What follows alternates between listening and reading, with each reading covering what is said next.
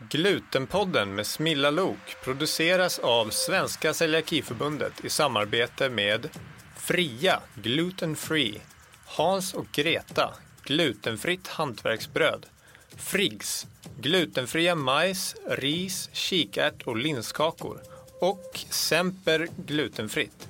Gör vardagen enkel med Sveriges bredaste och mest köpta glutenfria sortiment. Det här med att vara lite annorlunda när man har celiaki, det märks ju kanske som allra tydligast när man går i skolan och ska hämta sin specialkost. Ja, och man har inte så mycket val. Alltså man, man ska vara i skolan Ja, enligt lag ja, och man ska gärna äta mat. ja och man ska gå på hemkunskap och man ska, eh, alltså det är många situationer i skolan där det Ja. kan bli lite krångligt med celiaki. Och det blir ju lätt det vad jag förstår från dig och från alla medlemmar. Ja, eh, och det ska vi prata mer om i dagens avsnitt av Glutenpodden. Ja, Jag heter Smilla Lok och vid min sida har jag Linus Engqvist Rickert, expert på celiaki och ombudsman på Celiakiförbundet. ja, Det här är Glutenpodden. Tack för att du lyssnar. Nu kör vi! det gör vi. Woho!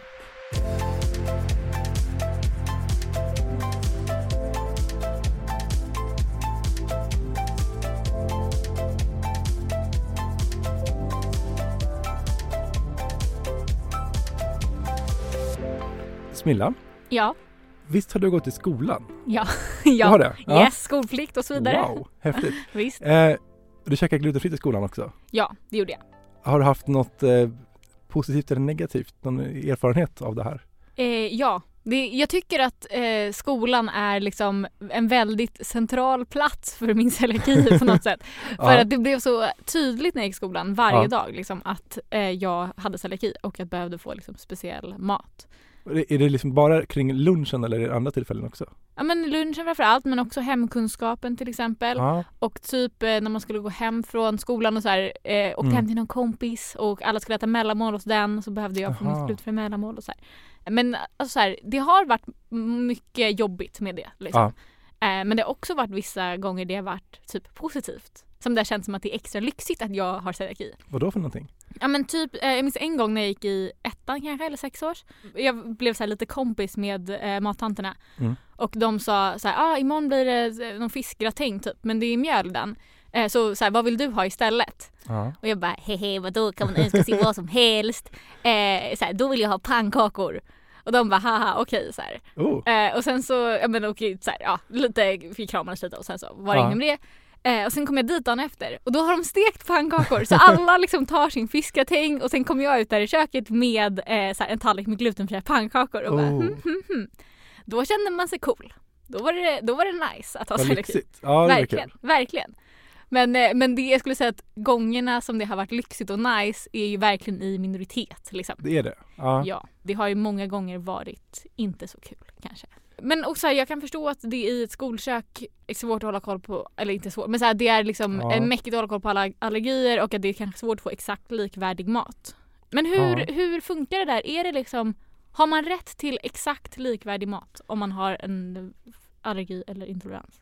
Jag, tror, jag tror inte man kan säga att man har rätt till exakt likvärdig mat. Nej. Utan man har ju rätt till en, eh, jag säga, den ska ju vara näringsrik och liksom, det ska ju vara bra mat man får i skolan. Ja. Men sen så finns det ju, jag tror inte det finns något liksom exakt krav på att det ska vara exakt likadan mat, liksom likvärdigt. Men näringsriktigt likvärdigt, men kanske inte så här, utseendemässigt eller smakmässigt likvärdigt. Men jag tänker som barn framförallt så är Ja. det typ viktigare att det är utseendemässigt Ja. likvärdigt och smakmässigt. Precis, och då, då kommer man så lägga till lite så här social aspekt att Mm. man blir väldigt utpekad om man alltid får någonting helt annat än alla andra. Ja.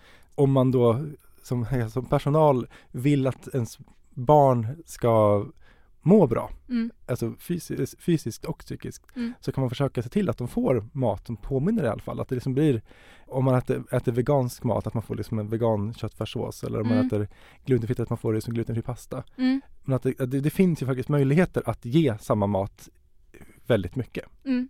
Sen kanske det blir jobbigare ibland. Men det är också det att man, man, ja, man ska försöka få barnen att växa upp och må bra. Men för det där tycker jag, det handlar ju alltså inte bara om själva maten på tallriken utan också väldigt mycket om själva systemet, hur man tar sin Ja. specialkost. Och det där tycker jag har varit väldigt, jag har gått i flera olika skolor liksom. Ja. Och det har varit olika system på de här skolorna. Jaha. Och varav vissa har varit väldigt mycket bättre och vissa väldigt mycket sämre. Vad är det absolut sämsta systemet? Ja, men jag tycker att det sämsta har varit när man behöver eh, som specialkostbarn leta upp någon i personalen och fråga vad är glutenfritt och inte. Oj. För att, och det hade jag i min första skola jag gick på, eh, Ja. för där var vi inte så många specialkostbarn, det var en ganska liten skola. Eh, och då eh, blev det ju så att man liksom stod i den här matsalskön för att få komma in i matsalen ens, liksom, bort, bortom portarna. Och sen så eh, kom man in där och då försökte hitta någon i personalen och om den då var glutenfri maten då behövde man ju gå tillbaka till kan. Man kunde inte, för, Ja. och så här, jag var också, man kanske hade kunnat ställa, bara trycka in sig men jag Ja. eh, var inte den personen som gjorde så. Nej. Så att då blev det väldigt mycket köande liksom. Oj, vad tråkigt. Ja det är tråkigt. Eh, sen har jag också varit med om att de har så här, alltså post-it-lappar som de sätter ovanför kokkärlen. Ja. Eh, på så här minus gluten eller eh, så här glutenfritt typ. Och det är ju bra, bara det att post-it-lappar har ju en tendens att trilla ner. Ja. och det hände några gånger att de liksom trillade ner och att folk då ville vara snälla och satte tillbaka dem Nej. där de trodde att det skulle Nej. sitta. Aj. Så det är också ett väldigt dåligt system skulle jag säga. Eh, Det är väldigt läskigt faktiskt. men, eh, men det klart bästa tycker jag har varit när, när det står tydligt utanför matsalen på en tavla. Så här, Idag serveras det här och det här och det innehåller det här och det här. Liksom. Mm. För då kan man ju veta redan innan man liksom går in i köandet om, man ska, om det är värt att köa från början eller inte. Precis. Men jag tycker också att det är skönt när man, eh, alltså om, det, om maten innehåller gluten, att man får gå in i köket men att man då ändå blir serverad av någon. För ibland har jag varit med om att, man, att det finns liksom en specialkostmatvagn där man tar mat själv. Okej. Eh, så då kanske det står så här minus gluten på liksom en pasta, Ja. ett pastatråg. Och även om det borde vara liksom tillräckligt fint så vill jag ändå kunna fråga så här, visst är det här glutenfritt? Det är den Ja. här jag ska ta Ja. av. Då är det skönare tycker jag, eller har varit det, att bli serverad bara. Man säger hej jag är gluten och så får man. Någon Den- annan som har koll på det här. Som en Exakt. personal. Som Ja men exakt. portionerar upp lite grann. Särskilt när man är lite yngre. Liksom. Ja. Men jag eh, ställde ju fråga på Instagram här Ja. eh, för några dagar sedan. Mm. Och eh, sa att vi skulle spela in ett avsnitt om skolmaten och det har ju alltså trillat in så många olika historier Vad och roligt. frågor och tips och Ja. tricks och så. Eh, och då var det en, på tal om det här med att ta maten själv, Mm. som skrev ehm, min son har celiaki och tog nyligen fel på pannkakorna i skolan. Han slarvade själv och kollade Mm. inte så noga. De, han fick äggfria pannkakor men de innehöll gluten. Eh, jag eh, ringde skolkökschefen och försökte hitta en förklaring eh, och sen bad de om ursäkt och skulle se till att de hade mer koll nästa gång. Ja. Eh, men det där tycker jag var intressant för att man kan ju tänka sig att så här, om ett barn blir serverat fel kost i skolan Mm. då är det, bär skolan ansvaret. Liksom. Ja.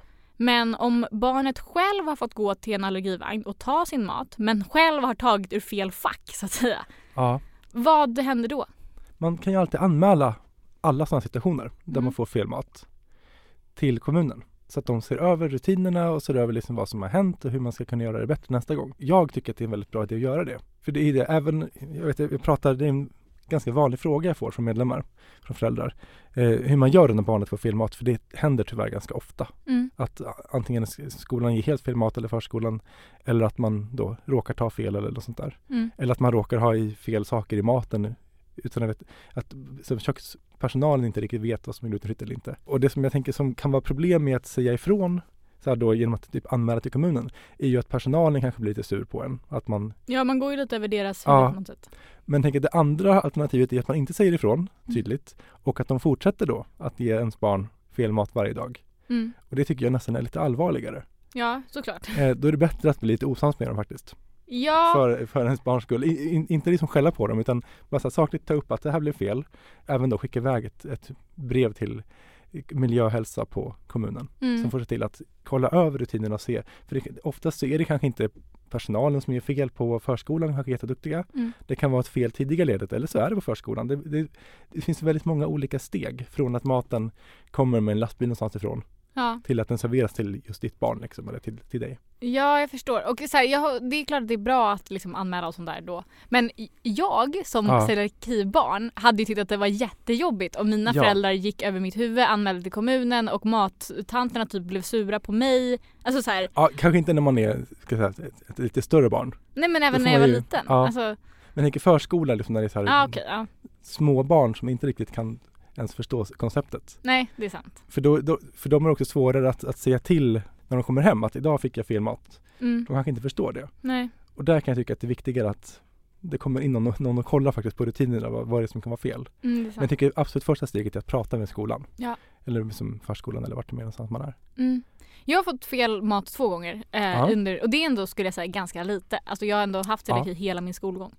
Och då var det eh, liksom två olika fel som hade inträffat. För första Ja. gången så var det att det var spagetti och köttfärssås Mm. och eh, jag tog glutenfri spagetti och vanlig köttfärssås ur liksom den stora byttan.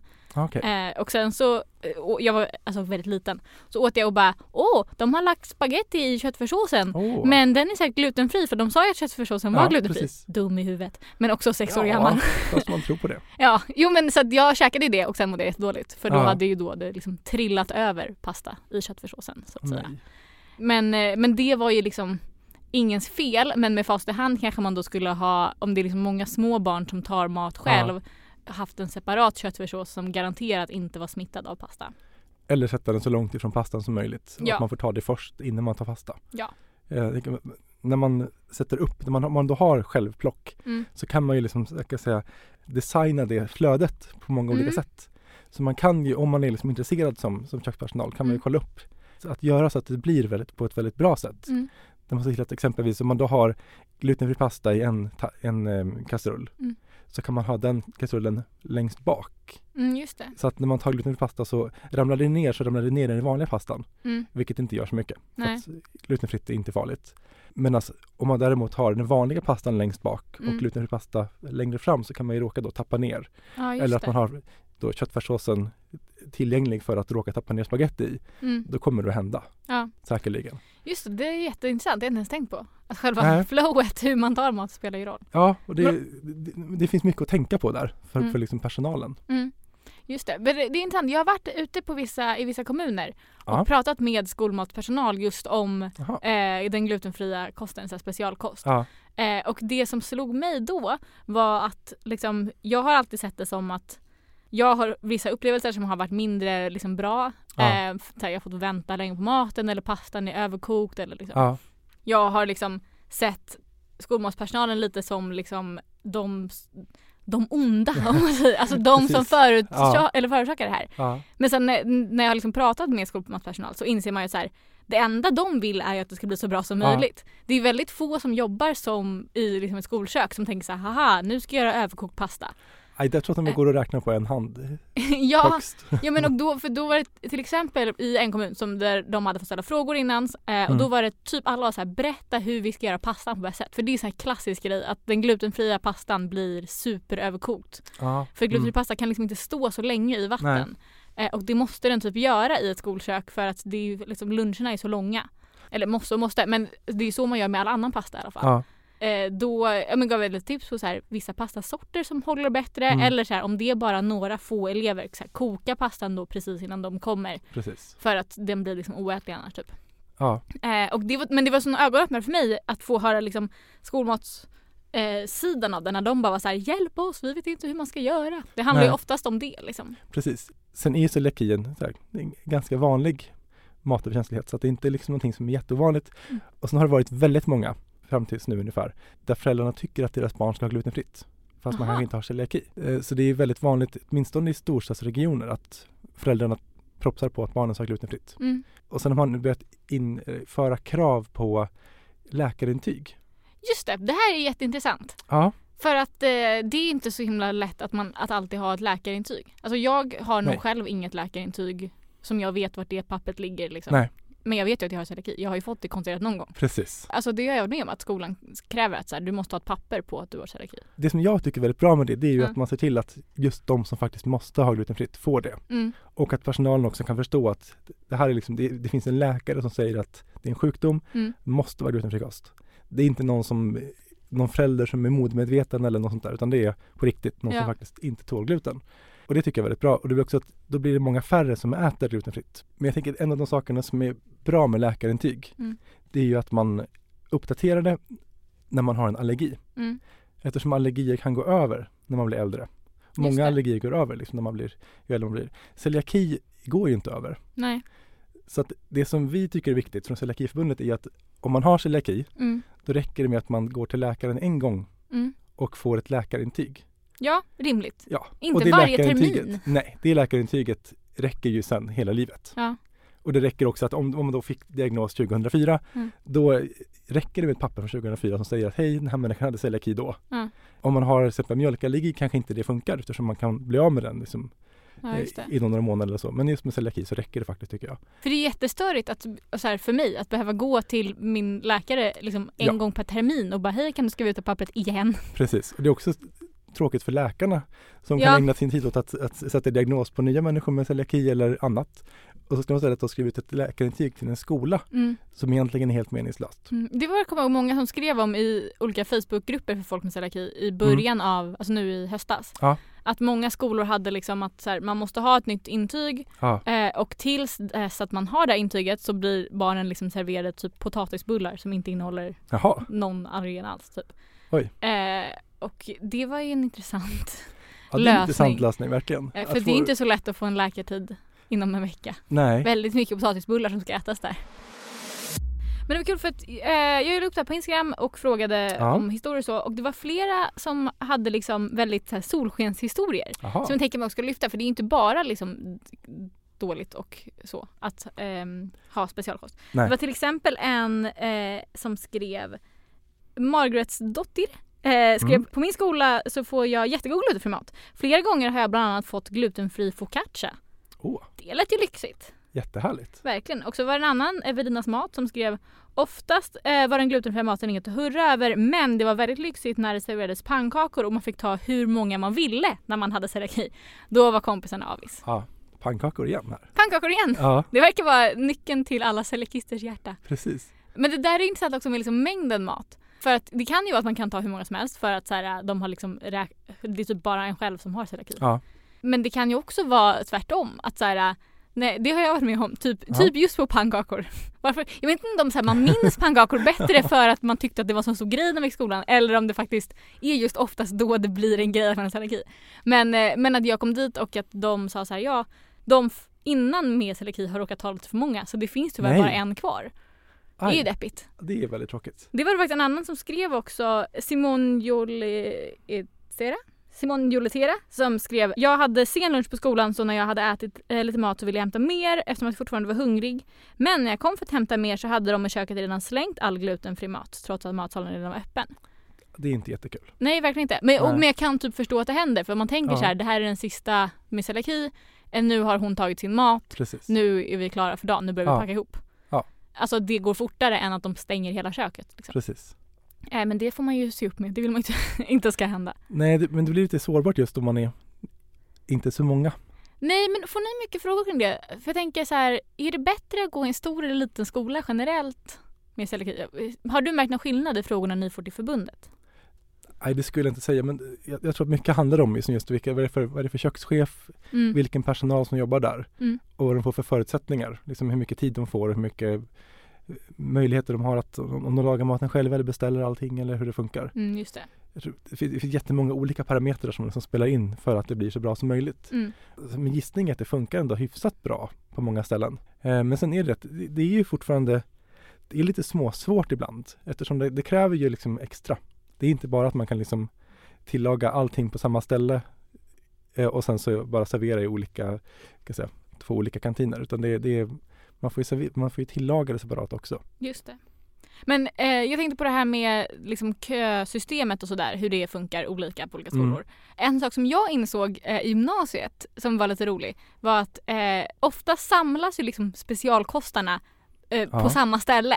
För att alla som behöver specialmat så här, går då till köket eller går Ja. liksom. Det blir ofta två separata köer. Och då, just i gymnasiet, så var det en tjej som stod bredvid mig så här första dagen. Hon bara, ja, är du också gluten? Och jag bara, ja, jag har också gluten. Och så började vi så här snacka lite och jag kände ingen. Så, att, så här, Ja. det blev liksom, vi bondade lite så. Ja. Och så dagen efter så, ja, är du också gluten? Ja, jo, nej, jag ska ha glutenfri mat här igen. Ja. Och så liksom varje dag då så stod vi då i samma kö Ja. och blev liksom jättebra kompisar. Hon blev verkligen en av mina Jaha. närmsta kompisar i gymnasiet. För att det var liksom den här inskolningen i att man så här varje dag hamnade bredvid Ja. varandra. Så eh, gjorde det att vi verkligen eh, kom jättenära. Så det kan vara tips att så här, eh, undersök den här specialkostkön och se om du kan hitta din future BFF. Som kan käka samma mat efter, även efteråt. Ja men exakt. För det, var ju, alltså, det låter ju töntigt kanske för någon som inte har celiaki. Men Ja. det var ju festligt att sen gå hem tillsammans efter skolan och Ja. bara ja, vad är du sugen på macka? Jag har de här två olika glutenfria sorterna.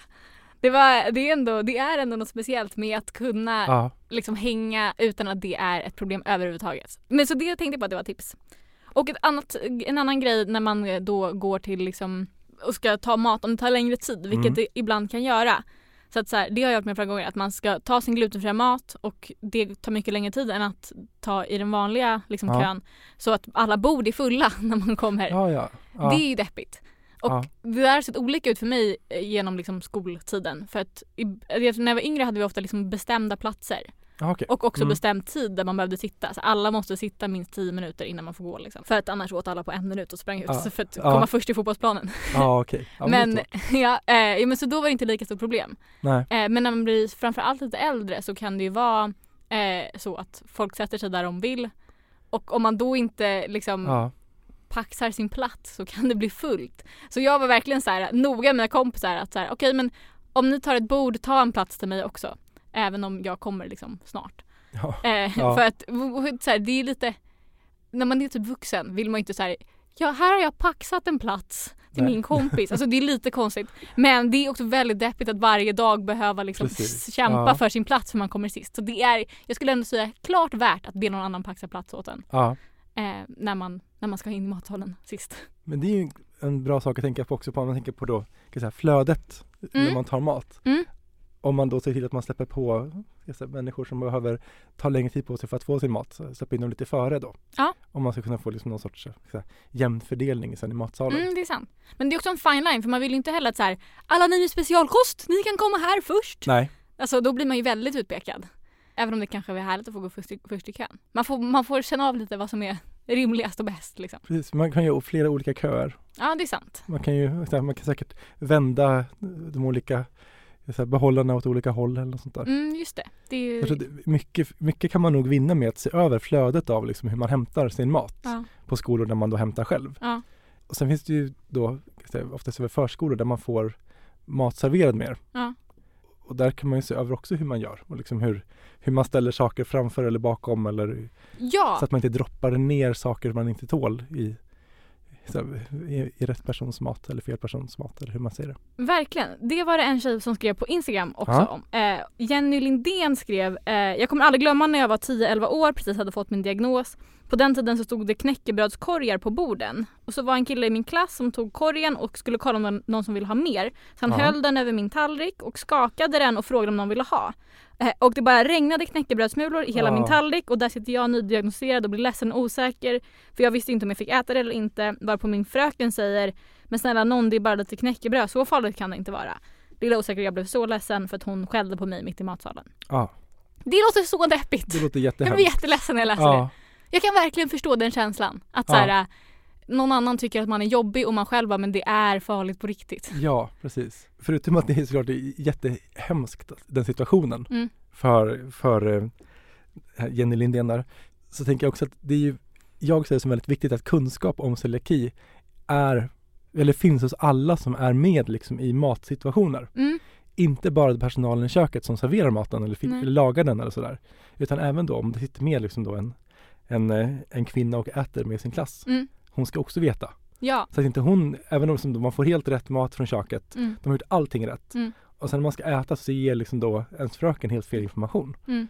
Det blir inte heller bra. Nej, och också ha knäckebrödskorgar på bordet. Vad är det för fasoner? Det kan man inte ha. Det kan man vem som helst räkna ut att det skulle komma smulor på, på tallrikarna. Ja, Men det där kommer jag ihåg själv när jag var liten en gång. Så här, också en grej som har satt sig. När jag var eh, vi, på fritids skulle vi typ eh, göra mackor och då Mm. var det så här eh, ost och skinka och smör och så. Och jag fick ett eget smörpaket Ja. eh, men liksom tog ost och skinka bland de, de andra. Jaha, okej. Och då så såg jag att det var brödsmulor på skinkan för folk Ja. hade liksom hållit sin macka över och brett så. Ehm, så jag började liksom gräva efter en skinkbit som ligger underst. Ja. Varpå min lärare kommer fram och då tar typ, det typ lite tid så det stoppar upp kön lite. Varpå min lärare kom fram och bara så här eh, Smilla man tar den som ligger över. Man håller inte på att gegga runt i maten. Och Nej. jag var så här äh, liten och vågade typ inte berätta Nej. varför jag hade geggat runt. Precis. Jag bara så här, ah, förlåt. Och tog ingen skinka och gick vidare. Nej. Eh, och det är så här, det har verkligen satt sig i mig att jag kände mig som att jag gjorde fel. Men jag visste att jag gjorde Ja. rätt egentligen. Det gjorde ju rätt för dig och sen Ja. fel för lärarens eh, flödesschema. Ja, men och också från början var väl systemet fel att det var liksom Ja. brödsmulor på skinkan. Och även där liksom då läraren förstår inte att du faktiskt inte kan ta den som ligger överst. Nej, men där tycker jag nu efter, man kanske inte så här, då var jag liten och jag kanske inte vågade det då. Men jag tänker att det generellt alltid är bättre att säga så här, alltså orka säga så här, ja men Ja. det, är, så här, det var brödsmulor på och jag tål ju inte det så att jag tar den underst. Liksom. Precis, och även om man då Förklara. får som den här med bröd, brödsmulorna på bordet. Mm. Där läraren faktiskt liksom då, man, man säger det som är rätt att men det är brödsmulor på, jag vågar inte äta. Bara, Äh, käka. Mm. Det är ändå bättre att säga ifrån. Under våren sponsras Glutenpodden av Celiakiföreningen i Skåne län som hostar södra Sveriges största glutenfria mässa, Det goda livet. Ja, välkommen den 25 maj till Malmömässan i Hyllie för att tillsammans med oss fira mässans 10-årsjubileum. Läs mer på specialkostmässan.se. För vi kommer också ha livepoddar så det kommer ju bli Just det. superkul. Lyssna på oss där. Det är ändå ganska fett att vi är Sveriges största podd med inriktning glutenfritt. Men det det egentligen betyder är ju att vi varje månad når ut till liksom tusentals celiakister och andra glutenfritt intresserade. Ja, och jobbar just du på ett företag som tar fram glutenfria produkter eller ett företag som pysslar med något helt annat men tycker att celiaki är en viktig fråga eller våra lyssnare är en viktig målgrupp att nå ut till, då kan ni ju sponsra oss. Ja, ni når ut till hela celiaki-Sverige med ert budskap och vi kan fortsätta göra den här podden. En riktig win-win. Hör av er till Info at celiaki.se. så kommer Linus berätta allt ni behöver veta. Ja, vi pratar om skolan nu. Mm. Eh, hemkunskap då, som är ganska mycket mat vad jag förstår. Mm. Hur funkar det där? Ja, men, eh, det var jag väldigt orolig för innan kommer jag ihåg, innan jag Ja. skulle ha hemkunskap. För jag var så här, jag är ju gluten, det kommer aldrig gå. Eh, men, men det har funkat eh, ändå eh, relativt bra. Liksom. Jaha. Från början gick det dåligt för att min lärare hade inte så bra koll och inte så mycket energi att kolla upp det. Nej. Så att det var någon gång som vi var så här, ah, vi ska göra smulpaj men jag har inga glutenfria havregryn eller glutenfritt mjöl så, men du kanske kan lösa det på, var lite kreativ typ. och man bara ja, kreativ med smör och socker och hallon. Eh, Oj, oj, oj. men sen så till slut så eh, tog liksom jag och mina föräldrar ett möte med min lärare och bestämde att så här, jag skulle Jaha. skicka recept till henne i förväg. Okej. Som, som hon då köpte ingredienser till. Ja. Men det finns vissa, alltså, vissa grejer som också flera här hört av sig om kring hemkunskapen Mm. Eh, som jag känner, till, känner igen så mycket.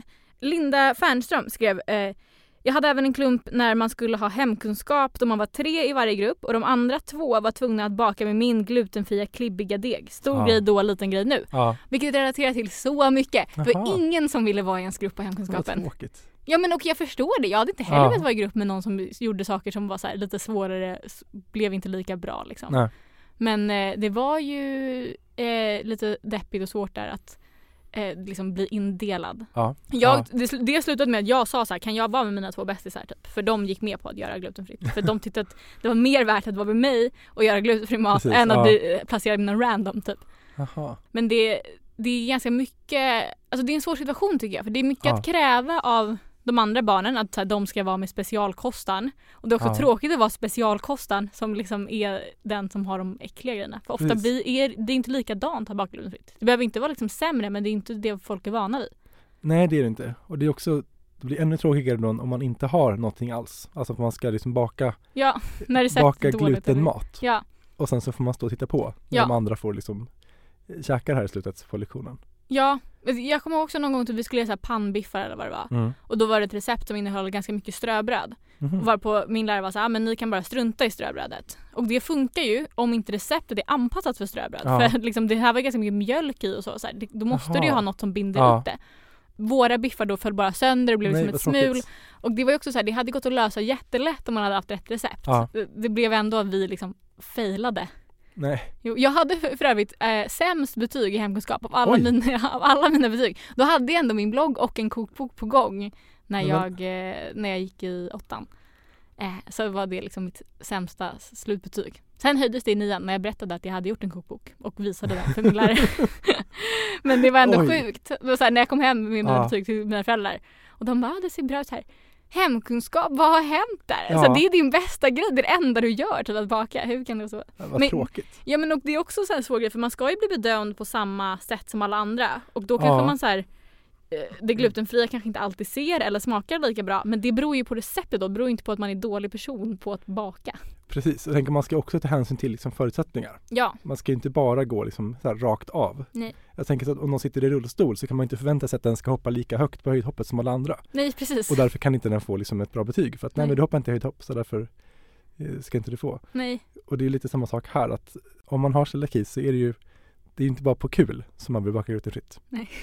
Verkligen inte. Nej, utan det är, så här, men det är fortfarande det är en funktionsnedsättning. Ja, det ska vi komma ihåg. Ja, och det kan man inte sätta någon, man kan inte ge sämre betyg för att någon då råkar ha fötts med eh, en sjukdom. Nej, det, nej för det är verkligen, jag tycker just det här med, eh, alltså vissa gånger blir celiakin så konkret. Typ Ja. så här, det här vi pratade om i förra avsnittet om ekonomi eller förra, Mm. förra. För då blir det också så tydligt att det kostar väldigt mycket mer. Ja. Eller typ nu så här, man får ett sämre betyg. När, när det, Ja. så här, det blir så hårda värden plötsligt då att så här, Precis. Jag fick eh, C istället för B för att mina köttfärsbiff- köttfärsbiffar höll inte ihop för att jag inte tål ströbröd. Alltså Precis. det blir ju fel på riktigt. Ja Liksom. men det är väldigt det är fel. orättvist. Ja, faktiskt. och då ska ju liksom här, den skolpersonal som sätter betyget får ju fundera på då att ja fast så här, jag gav inte förutsättningar för den här Mm. människan att göra ett bra jobb. Och det finns ju väldigt mycket recept nu att tillgå. Jag hoppas att det är bättre nu än vad det var när jag var liten. Du har bidragit. Ja men jag hoppas det. Ja. Annars kan man alltid tipsa, alltså tipsa sin lärare om typ så här, eh, kokböcker eller liksom recept Ja. som man själv vet är bra. Typ. Ja. Eh, för att ja, som sagt det finns ju mycket recept out there som är bra. Precis. Men, det, är, det är inte en jätteovanlig fråga som jag får på Celiakiförbundet Mm. från föräldrar med barn som har hemkunskaps Mm. eh, eller liksom då matlagningslektioner. Mm. Där man undrar så här, men hur ska, för att nu får mitt barn bara göra vanlig mat och får aldrig smaka på maten och det blir liksom det är väldigt tråkigt. Ja, har man rätt till att göra glutenfri mat? Det känns ju väldigt eh, som en negativ särbehandling Mm. om alla andra ska göra mat och sen äta den. Mm. Så jag skulle säga att det, det, det liknar ju i alla fall någonting som är helt fel, tycker jag. Ja. Jag vet inte om det finns någon rättslig prövning av det här. Men Nej. jag skulle säga att, att kräv i alla fall att man ska få göra mat som man äter om de andra barnen gör mat som man sen äter. Ja. Men hur funkar det med, eh, alltså så här, hur separat måste köket vara? För det där har jag också fått ganska mycket frågor om och jag vet typ Ja. inte riktigt. Alltså jag hade en, liksom ett speciellt skåp där det var så här, det, all, alltså redskap för folk med celiaki. Jaha. Bara för att mm, så här, barn diskar inte så bra. Ah, eh, ja. Och att då Ja. liksom bunkarna är ständigt lite kontaminerade. Precis. Så då fanns det liksom glutenfria bunkar och redskap. Men jag stod ju ändå i ett liksom vanligt kök mitt Mm. i mjöldammet, eller vad man säger. Jaha. Och på, ja, och på hemkunskap är det ju lite mjöldammigt. Man vet ju, det var ju liksom lite mjölkrig och precis. alltså sådär. Ja, ja. gud det var hemskt förut en gång. När det var, jag hade hemkunskap och vi skulle baka bröd och det var några så här busiga killar finns. som, som började ha mjölkrig och jag får ju panik. Nej. Det flyger vetemjöl i lokalen liksom. Men eh, ja, jag tror att jag gick ut bara och var arg. Eh, jag har eh, ett sista tips innan vi går in på glutenmyten Ja, kör. som jag kom på att jag hade glömt säga. Ja. Eh, och det var att eh, när jag, så här, i högstadiet när folk började så här, åka hem på rasterna och äta. När det, så här, Ja. det var äcklig mat i skolan så vi drar hem till den och den och Ja, lagar ja. pasta Mm. eller nudlar istället. I början så blev vi alltid lite så här, jag äter jättefort och sen kan vi åka av för att Ofta har inte alla liksom glutenfri pasta eller så hemma. nej. Och man vill ju ha något som går snabbt. En macka Precis. eller pasta. Eh, Men det här var tills jag kom fram till, kom på att jag kunde ha så här små portionspåsar med liksom okokt pasta Mm. i mitt eh, skåp På skolan. på skolan. Så Ah, att okej. när jag liksom, eh, om alla sa ah, vi drar hem till Tove och lagar pasta. Mm.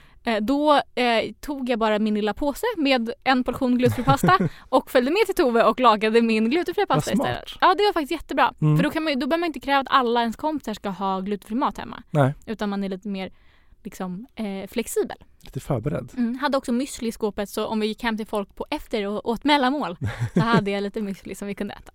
Eh, Vad smart. Ja det var faktiskt Ja. väldigt bra. Så det kan vara tips. Ja, Men okej du, m- glutenmyten då? Ska vi köra den? så gör det. Mm. Ja.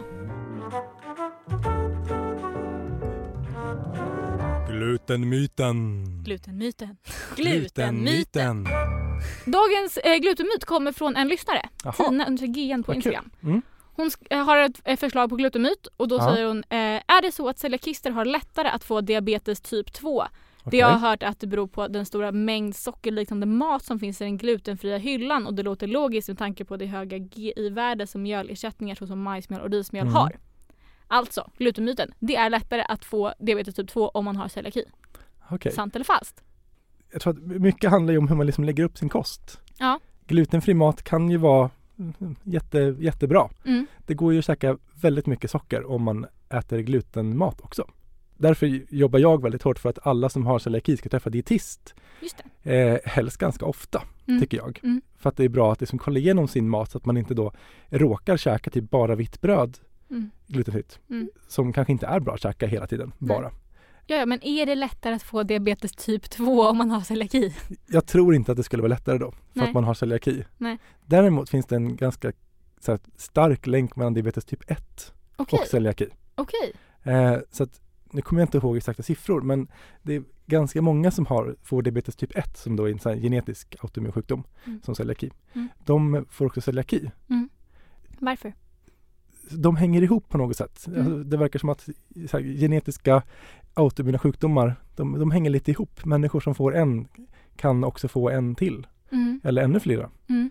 Eh, så, så det finns ett helt gäng olika då, autoimmuna sjukdomar, eh, kroniska, som, som människor med celiaki har lite oftare Okej. än eh, andra människor utan celiaki. Ja. Och diabetes typ 1 är väl liksom den som är starkast kopplad tror jag.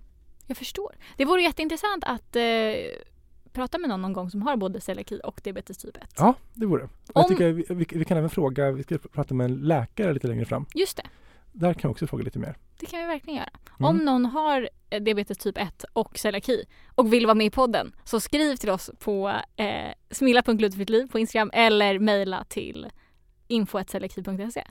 Så det är ett, ett ganska vanligt ämne ändå. Ja. Eftersom de, de två hänger ihop Ja. väldigt mycket. Då gör vi det kanske nästa säsong. Det tycker Eh, jag. Kul.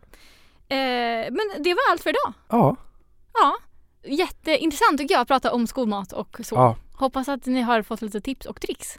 verkligen. Eh, och eh, glöm inte att ni kan höra av er till oss. Eh, antingen mejla eller eh, kolla på Instagram. Mm. Och eh, prenumerera på podden. Och bli medlem i Celiakiförbundet. Bli medlem i Celiakiförbundet. Eh, tack för att ni lyssnade. Vi hörs nästa avsnitt. Då kommer dietist Elin och berättar om hur man ska tänka på sin kost när man äter glutenfritt. Spännande! Jättekul idé. Ja, vi hörs och ses. Nej, det gör vi inte. Vi hörs. vi hörs. Det här är en podd. Ja, bra. Hej då.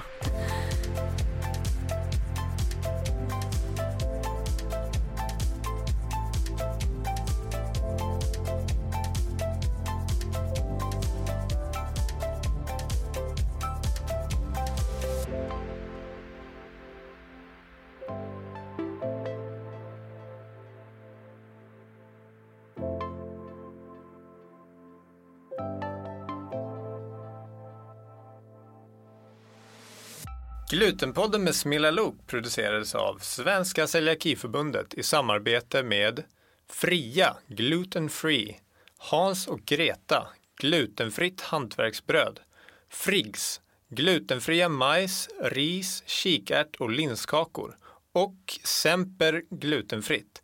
Gör vardagen enkel med Sveriges bredaste och mest köpta glutenfria sortiment.